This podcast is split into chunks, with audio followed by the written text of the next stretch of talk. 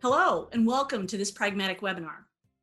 I'm Diane Pearson. I'm an instructor with Pragmatic Institute, and today I have the very great privilege of being able to have a conversation with my good friend and former colleague, current colleague, always colleague, Gretchen Hover.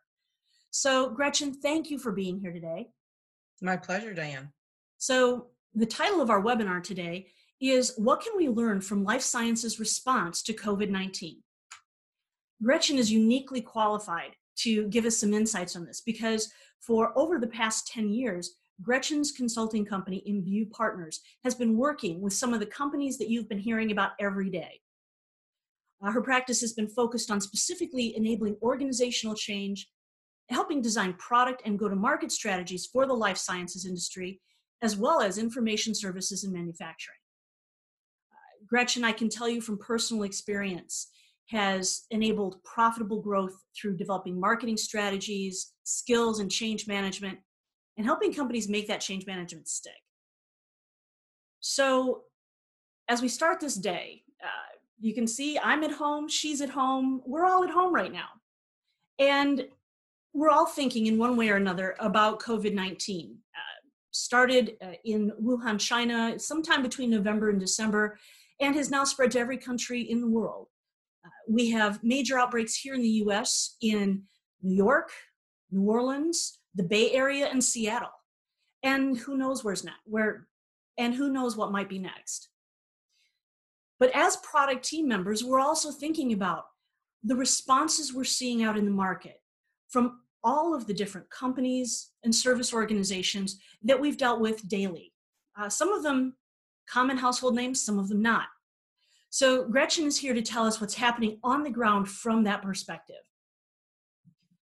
So Gretchen, when I think about this, I think that there are definitely unique challenges that the life sciences industry faces. What are those key challenges that they face that are unique when you're trying to get a fast go to market response in a situation like this?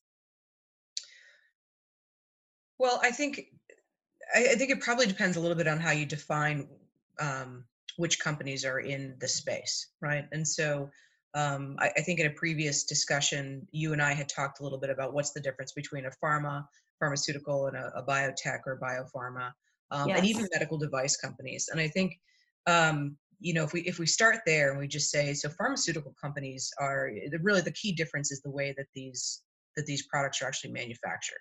It has a lot to do with what the, the depth and the complexity of research and development, how long it actually takes to manufacture them, but but really the, the, the process in which that they're manufactured.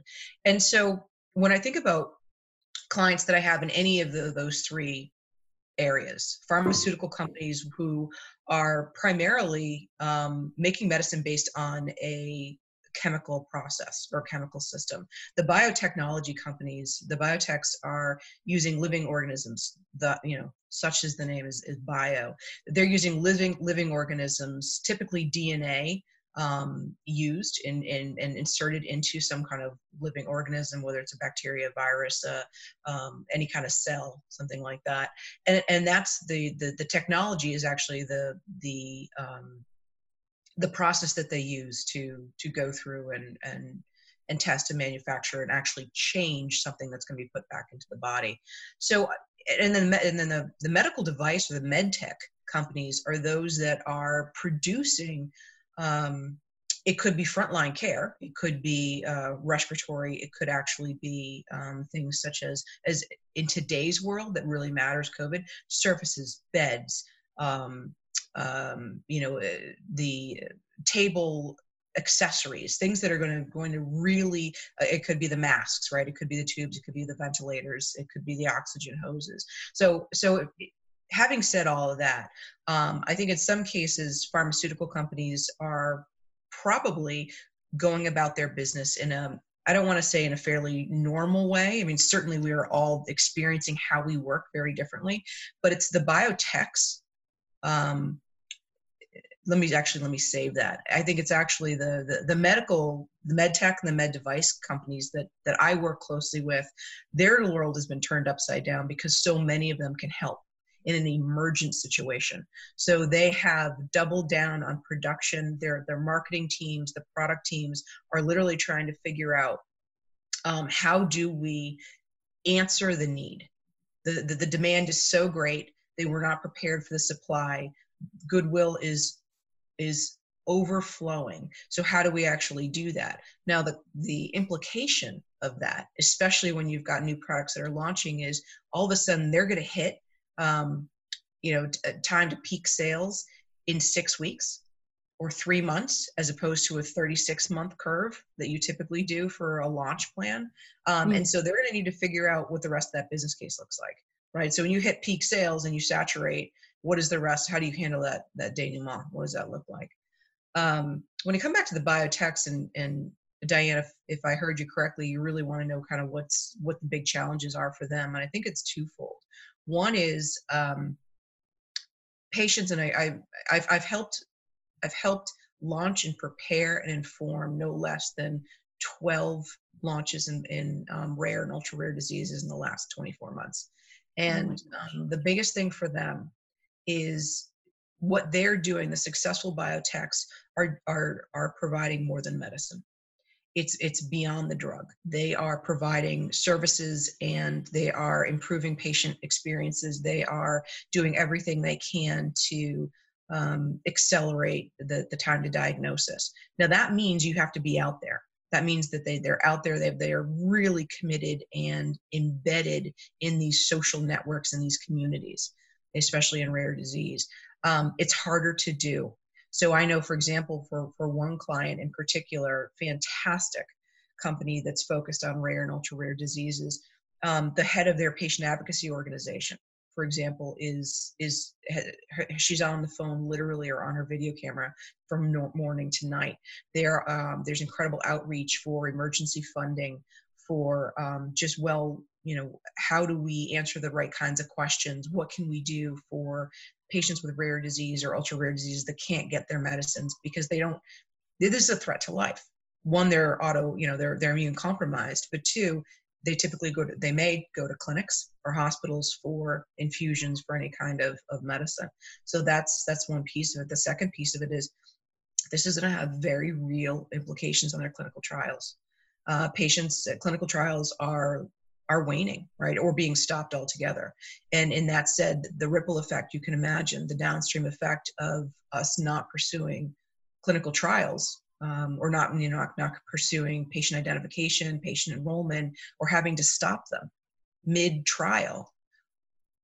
Think about the, the integrity of the data. So now you've got to go back and either start again later on or somehow accommodate for the break. Right. And I, I think that is has very real, um, quite frankly, um, implications for for lives.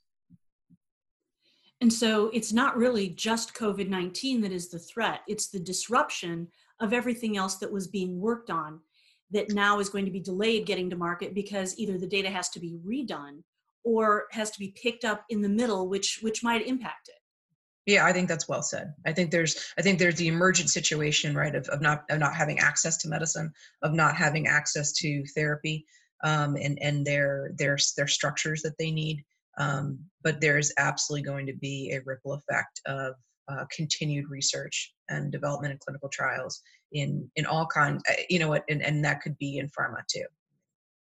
And so what about the the um, the drugs and the tools and the sequencing all, all of the various things that the whether it's biopharma or medical devices um, or, or pharmaceutical companies what about the clinical trials that are normally necessary that are that are usually so lengthy for the elements that we're taking to market right now to respond to COVID-19?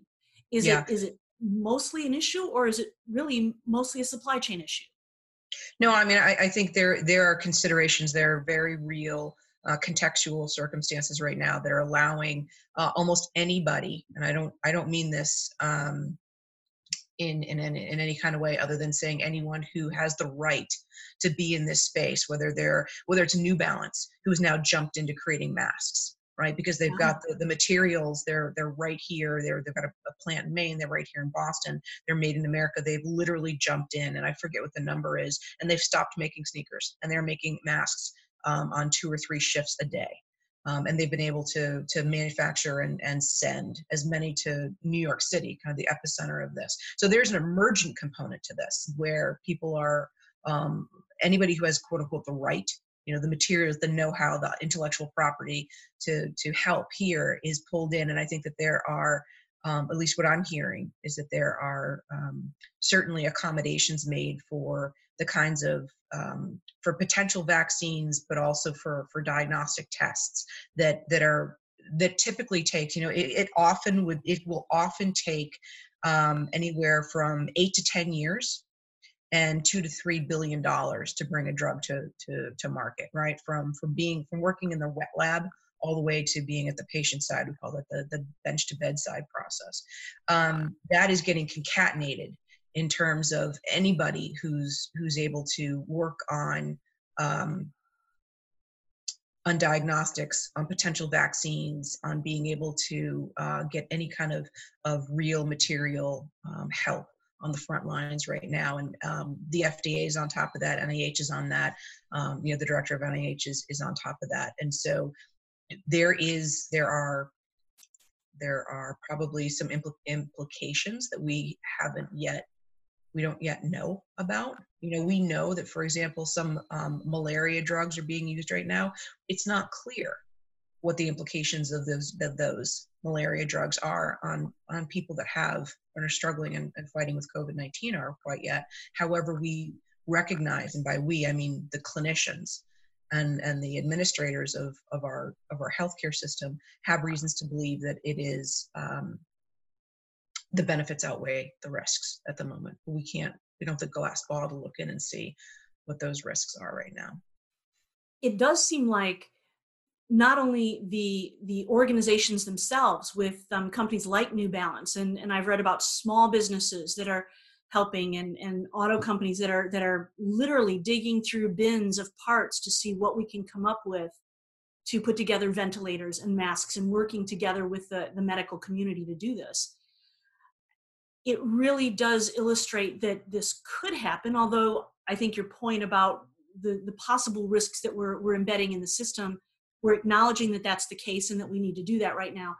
But do you think that as we go forward this could change the workflow are we going to find enhancements to quote unquote product development and go to market in this very emergency?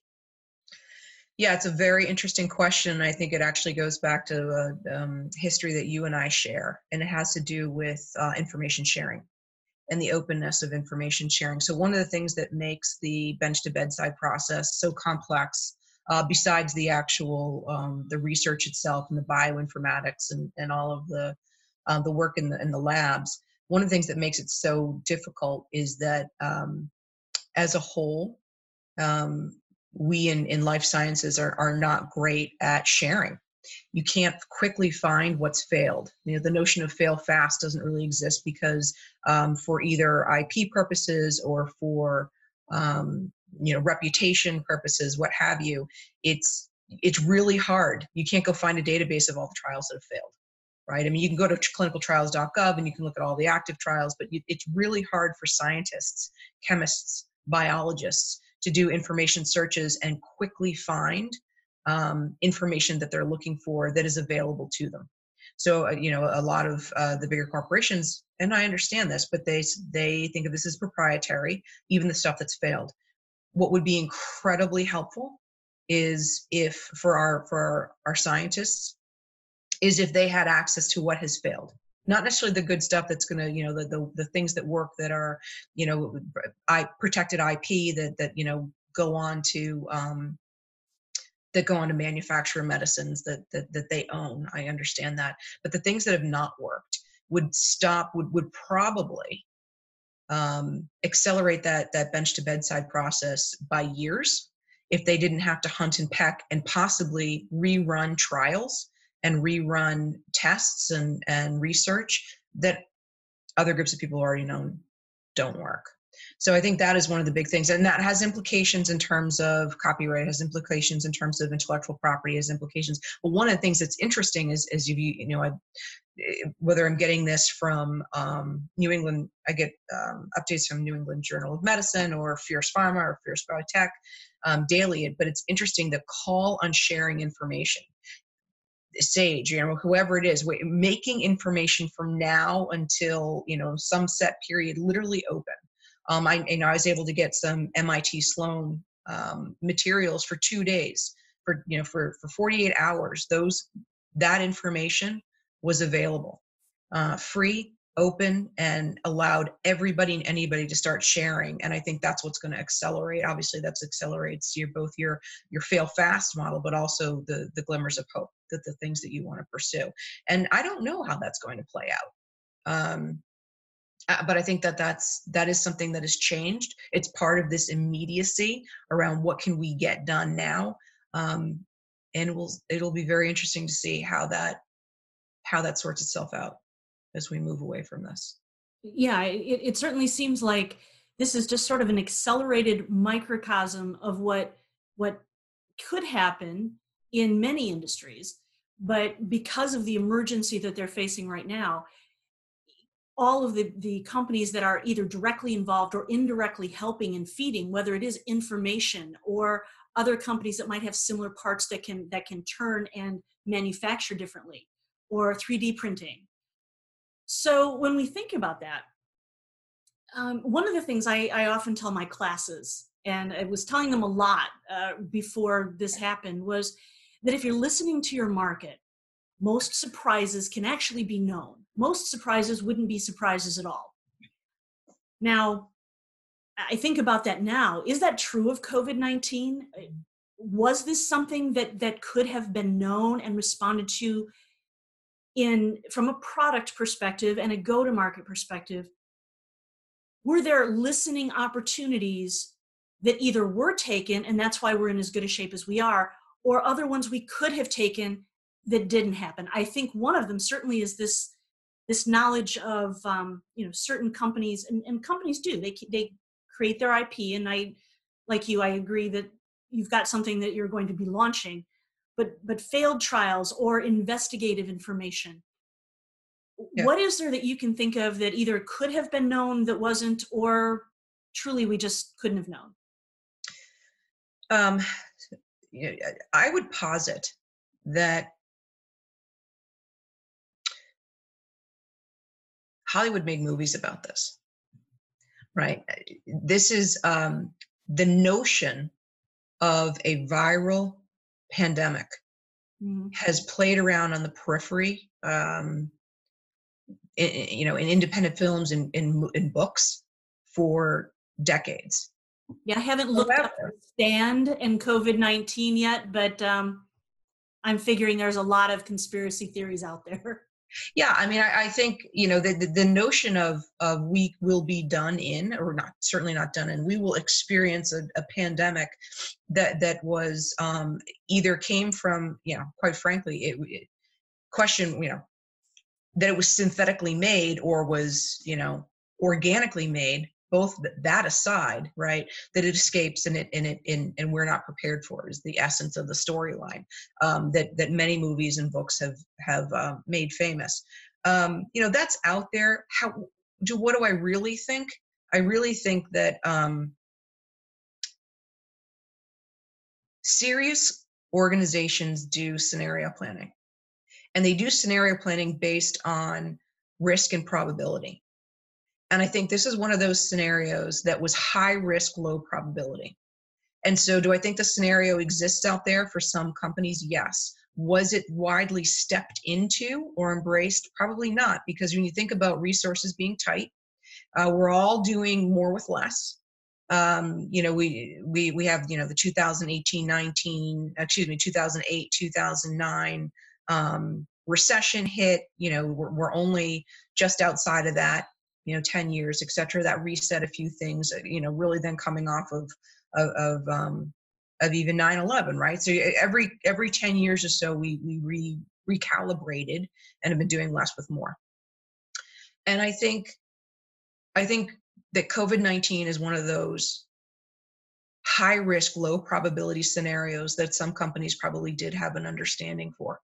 Um, and, and perhaps they had some contingency plans, but I don't think it was a mainstream activity. I don't think it was something that was really well understood. Um, Peter Schwartz actually did a fantastic um, study and scenario play for the Pentagon years ago in a similar but different situation, which is uh, what is the impact of climate change? And it was deemed as high risk, low probability. Ultimately, in terms of what is the what is the warming of the north seas look like? What does the melting of the ice caps look like? What does you know the impact to the fishing industries look like? But all the while the way the scenario ended up was that basically countries were going to end up underwater. And so basically you know you know i don't know if it was like uh, you know let's, let's call it like you know 30 million people or or some amount of people would have to get get off the earth well the only way and his words that 30 million people get off the earth is war. And of course, it was Pent- the Pentagon that had commissioned the work because they were really interested in um, understanding this high probability, low risk scenario to understand what this could happen. So I just draw that as an analogy to say really smart people are thinking about this. Um, but it is does not necessarily mean that you've actually stepped into the contingency plans or that you have funded your current activities and your current structures the organizations are structured in a way that that can pivot really really quickly. Does that make sense? It does. It does. And i and i like the the terminology the the high risk low probability because i think particularly when we think about go to market in in any kind of business emergencies hit sometimes from nowhere sometimes they can be known and monitored but how do you create a structure without spending too much money or time on that high risk, low probability?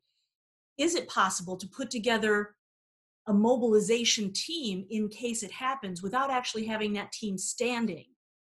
Uh, to say, if something happens, these are the, the 10 people or the 15 or the 400 that are going to have to be involved in making the decisions about what happens next. Yeah. And and they're going to then do the almost like the chain that you do when when you know kids school is canceled people call each other baseball's mm-hmm. canceled yeah can we put together a standing structure that's economically feasible for for the average business out there that just might not be able to to have anything in place for that and and can those people be listening um, one of the things that's that's outside of the realm of um, life sciences was was here in in Texas, and I live in Austin, Texas. Um, HEB grocery store. There was an mm-hmm. excellent article about how step by step they were actually watching the situation and ramping up their response. And it hasn't been perfect, nobody's has, but it was an excellent primer of exactly how you could do this without putting too many resources toward it. Mm-hmm. And I think that a couple of the themes that you've talked about. Just first of all, as you say, smart people thinking about it. So inside organizations, product teams can spend a small amount of time thinking about the high risk, low probability, and, and maybe put a response structure in place, even without stockpiling the materials, so to speak. Right. Right. I also heard you say something I'd like to return to, which was the companies that are doing this successfully are, are about more than their product right now. Absolutely. And the, the go to market the messaging the services uh, the, the the personal outreach. Can you tell me a little bit more about that and, and how the life sciences are are doing a good job instances where that's really helping? Yeah um, sure and, and i i have a i lean towards the the specialty the rare and the ultra rare diseases because a lot you know some, some of the the really well understood established markets around chronic diseases, um, even oncology and things that of that nature. Um, they're it's really based on market maturity, right? So they're they're in mature, understood um, the the standard of care has been established. Those companies, um, I think it's they have a lot of these things um, in place right now. When you take a look at the specialty um, medicines, the rares, the ultra rare diseases, they are delivering what I said is more than medicine in the sense that the marketing teams and the product teams are those ones that are going to be successful. In some ways, they're they have to figure out: Am I differentiating myself in, in a mature market, or am I actually defining and helping to shape that market and shape ourselves? And if we are on that end of the spectrum or of the continuum, then um, it is re- actually let me just let me say it differently. If we are on either end of that spectrum, differentiation is going to be about your ability to think and, and solve for the patient experience. It is more than medicine. So it could be, and, and in doing that, you have to understand, you have to have an incredibly deep understanding of disease, of, of the disease state, of the burden of care, of the of, of, access and reimbursement and delivery of the medicine and of the families. So 50% more than 50% of of people with rare disease are kids. So that means that you are really already dealing with your adult population right? So the adult population are going to be voracious information seekers. They are going to be advocates. They are going to stand in front of the FDA and testify. They are going to create, in lieu of having um, maybe an established patient advocacy organization or or a place in which they can communicate. They they create these viral social networks that are stronger than anything i've ever seen. Um, they are they create their these own structures. And for a drug co for a manufacturing company to come in and be a part of that community um, it is insufficient for them to just say we've got a great safe efficacious drug. We need to be able to tap in and, and become a fabric of that community and deliver on shortening time to diagnosis improving the patient experience um, partnering with patient advocacy organizations partnering with key opinion leaders. And this may be in the absence of data right? When you are a fairly nascent market and you've only got very very limited number of, of patients and, and very low um, you know prevalence rates actually going out and finding and, and, and creating what does it mean to be a kol it may not be somebody who's well funded in publishing and in jama um, it may be somebody else who has anecdotal information. So really the questions may be the same diane. It's the it, it's it's the priorities that they have to ask themselves. Where are we in market maturity? Um, which tr- traditionally anybody has to ask. But for them they're the things that pop that i mentioned. It's not it, we cannot just go out and market a, a, product. We have to be so much more than our tra- pro- target product profile um, or, or or you won't win. You won't win against the next best competitive alternative which could be a competitive drug or could be something off label. It could be off indication um, in, in my experience. Well and, and and i think that theme is something that is is becoming more and more prevalent in in larger industries in more ubiquitous industries because i think that need to be sensitive to the fact that it's not just the product itself but it's how it's delivered. Um, how how a diagnostic test is conducted mm-hmm. on a child makes a difference to a parent. Uh, it absolutely does. In fact this kind of information this this level of it's really it's the seek and learn it is that mm-hmm. upfront do i have a visceral understanding of what this patient and their family their caregiver goes through of what their care team looks like um, of all of that what what they're dealing with um, that informs clinical trial design. That informs patient um, enrollment right? So i mean th- those this is a very it, it, literally spans the entire bench to bedside process. Um, and, and and commercialization i just call it the commercialization um, model yeah. And and that's exactly the theme i think. It it really brings it home to me that you know this is this is so so much beyond a, a typical consumer product or even a a b2b software or workflow enablement tool. We're talking about a theme though that would benefit everybody and that yeah. is this this deep understanding of what does their world actually look like? What other problems are they facing? What else are is this product going to live within?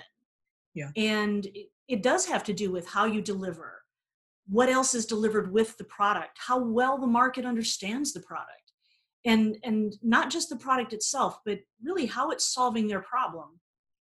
And and all of that comes together to give that patient experience which is really the customer experience. And and that understanding to your point i think it's so obvious when you're talking about what a shock. I didn't realize that that 50% of, of rare and ultra rare diseases were um, manifest in children. That's that's you know so emotional.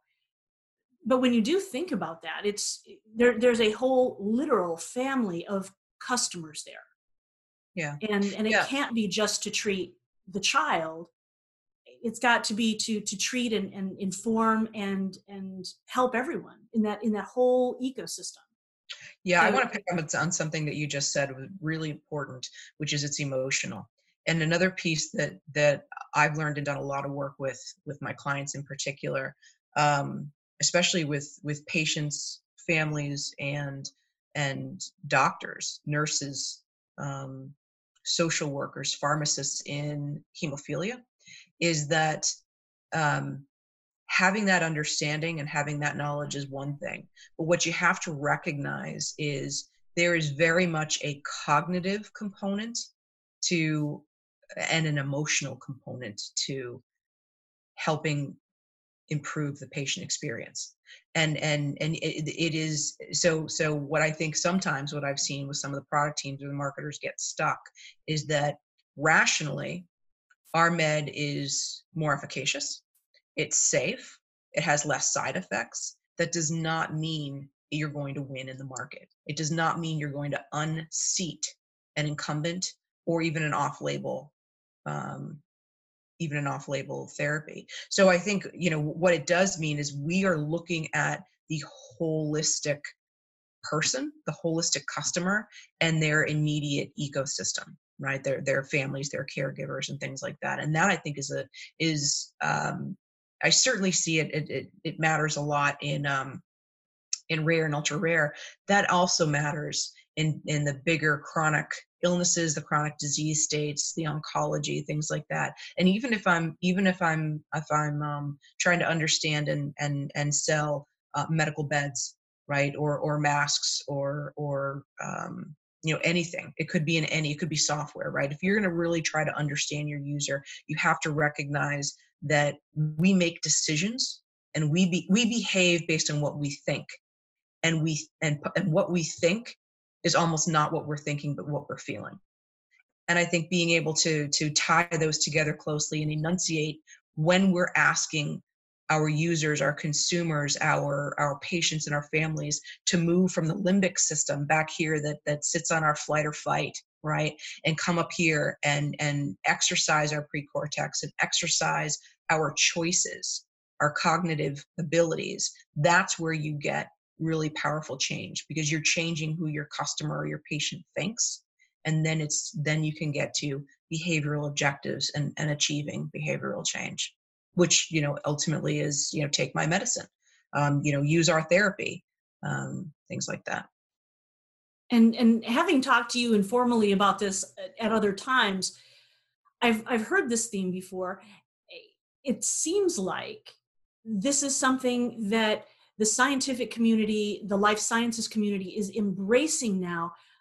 But it wasn't always the case, was it? And, and I find that one of the biggest challenges we have is the, the more technical our students are, the more technical our clients are, the more belief they have in the, the technical superior of the superiority of the product winning the day. That if we just make a better product, we'll win in the market. And and the go to market or the the the attendant delivery or or um, services that surround this aren't necessarily as important. Was that an evolution that had to happen in the life sciences market? Is it still an evolution that's happening? I think it's, I absolutely think it's an evolution that we saw. I think it's a continuum. I think it's a journey that we're seeing in, in life sciences. Um, you know, it's interesting. I have an, an, anecdote from a hematologist I work very closely with, and she um, she would say, you know, 20 years ago, when a patient wasn't treating preventatively for their bleeds, but they were just ending up in the hospital after they've had a horrific bleed, she could wag her finger and say, if you don't take your medicine, you're going to end up in a wheelchair. Now, saying that to a 13 year old with over a 40 year span or a 30 year span, I mean, I have two teenage boys. I can't get them to think about this weekend, much less 30 years from now. I think what they're recognized now, I should say, is they don't teach us this in med school. They don't teach us the understand they teach us the science and they teach us the the, the technical you know we build technical prowess and we build um, you know pattern seeking um, problem solving skills in science. What they don't teach us is, is is actually how how that's received. And so that old fashioned finger wagging if you don't take your medicine you know dot dot dot you're going to see i'm going to see you next week or you'll be here back again in 3 months or you'll die whatever wherever you are on that spectrum. Um i think that doesn't you know they recognize that doesn't work at all. And so what the language and the the way that even doctors clinicians nurses um, are using to approach patients as a way to take their medicine to manage their condition is different than it was you know 10 20 years ago for sure. It's it, it's a mentality and it's a it's a recognition that um, we are you know we have there are cognitive insights, there are things that are ahas there are cognitive ahas about the way our brains work that help us understand how we behave and therefore if you can do that you can better serve patients families consumers um, etc and that really really showcases the fact that you may have a winning medicine. They can write a script for a drug or a therapy that is, as I said before, most efficacious, least side effects, very safe, very tolerable, and does not get adhered to. The script doesn't get filled, fulfilled, or it gets fulfilled and it doesn't get used, or they use it for a little bit and they fall off. And think still about the implications that has on our healthcare system, because you're back in the system with other issues and there's certainly a, a, ripple effect there so i think you know the openness and and even the the language the changing of the language the openness to recognizing that that we are um, thinking feeling entities living breathing organisms that that um, you've got to address you've got to address that the whole in order to to change the behavior. If i'm putting my marketing hat on if i want to change the behavior that disproportionately um, satisfies my product you, you got to be thinking about those things. It, it does. And and what are some of the specific ways that the life sciences companies are going out to get this information? I mean this is one of the things that i know my students ask all the time is how do i get it? Where do i get this information? So what are what are you doing for them and what are they doing to actually gather this information? How is that happening? Yeah um, so research is it's kind of been a i mean it's it's a it's a huge field and it's it's really how you use all these different research tools and methods. So what we in particular Imbue Partners um, spend a lot of time um, on a person on understanding either we whether we're doing persona development whether we're doing you know independent or one-on-one interviews whether we're doing very very very small focus groups um, we love ethnographic or immersion uh, techniques where we actually go in and you you understand you are a silent observer um, some uh, of, of what's going on in the family what's in the refrigerator where does the medicine live what does this boy's bedroom look like? What modifications have been, to, been made to the home? What is the relationship and the strain between siblings right? Where does the fun happen? Where the infusions happen? What is the the you know all of these unspoken things where we immerse ourselves and, and learn about them clearly pre covid-19 um, and so i think that's a big part of it you know there and, and there is still some fantastic research that can be learned from lit review. Um, and i think one of the things that i guess the other piece that we have learned and we're actually trying to solve for with one of our clients is that the redundancy in in trying in, in, in a lot of different um, product lines or product teams trying to do their own little bit of research there is there really is lacking a synthesized we're all putting together a one integrated patient journey with a level of understanding that uh, we've never had before. From existing data from new data from from bringing for we call the co-creation from bringing bringing patients doctors caregivers into our solutioning workshops. They are a part of the fabric of the solution that we're trying to solve in that unmet need. And that's where you get these amazing moments that matter and prioritize moments that matter that a product team or a marketing team can, can then go off and innovate and collaborate on to to to pulse out. Um, so i think that's you know that's one of the things that look around your own look around your own office or look around your own team and and outside of in your peripheral teams because in my um in my experience you might have five different patient journeys that you've each spent $150,000 to each you know on each product to five different agencies to have gone and done patient journey work. You don't need that right? What you really need is is is knocking down silos very much the same thing that we talked about in the bench to bedside process right free reign of information. It's got to cross the silos, it's got to cross the functional lines, and it's got to be treated as a, a source of truth, right? A growing, living, growing source of truth. And if you can do that in your organization and as and cross product teams, then you can save a lot of money and you can get a really, really deep visceral understanding what's going on yeah and you you know that we're we're definitely on the same page with that. We've talked a lot about this central source of truth and this yep. this efficiency of information gathering. Just we have so little time and and you know even the biggest budget you always want a little more to do something else. If we do our research efficiently and we can share it effectively by putting it in one spot bringing all those perspectives together it's so much more powerful and I think, Diane, that'll be a byproduct, will be an interesting byproduct of what happens with our social distancing and working um, from home. Because, you know, in, in some cases, some, some companies have done a great job investing in technology and platforms for um, for collaboration and innovation, for knocking down silos. But the usage, it's it's how are you using the source of truth? Maybe it's out there once, but it doesn't get kept in it, it's not it's not fed on a regular basis or it's not mm-hmm. fed under that same burden of proof that the first one was. It doesn't get used it doesn't it only gets referred to it gets stale. Like whatever those things are where you're literally what are the rules of engagement around how we are as a product team or a marketing team um, maybe for a portfolio maybe in a franchise right? How are we going to share information that that ought to be informing are the decisions we make right i mean it's that serious but but how how often have you and i recognize this i, I get this I, i'm a, i'm guilty of it when i was with larger consultancies yeah well that's on the intranet or that's on our you know that's on the s drive or you know mm-hmm. well we mm-hmm. have you know x platform i'm not going to embarrass anybody but you know we have these things in place but usage is low to skeptical and it doesn't live and breathe and be what we need so i think it'll be very interesting to see as as a as a ripple effect how does we can't because what happens is you can pick up the phone you shoot email or you walk down the hallway and you you know you you would get your information that way or you send it over email. So what is it now? How are we forced and how are we enforced to to practice um, you know this this collaborative sharing and and of, of information? It'll be interesting to see what happens because i think that's that's certainly a really important piece for for marketing teams and product teams I, I agree. It, it is because it's it's not enough to get it in one spot if people aren't using it.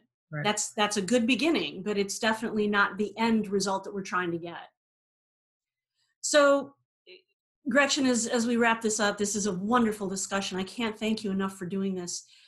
As we think about the changes that have come about and what we're learning from our life sciences companies, what we're learning from from everybody, from from both of us, you mm-hmm. know, sitting at home doing this, what are some of the takeaways that you'd like to share that, that you hope stay with us as we go forward as product teams? What are some of the lessons you hope we all learn from the situation we're finding ourselves in? Yeah, it's thanks, Diane. It's it's a great question. Um,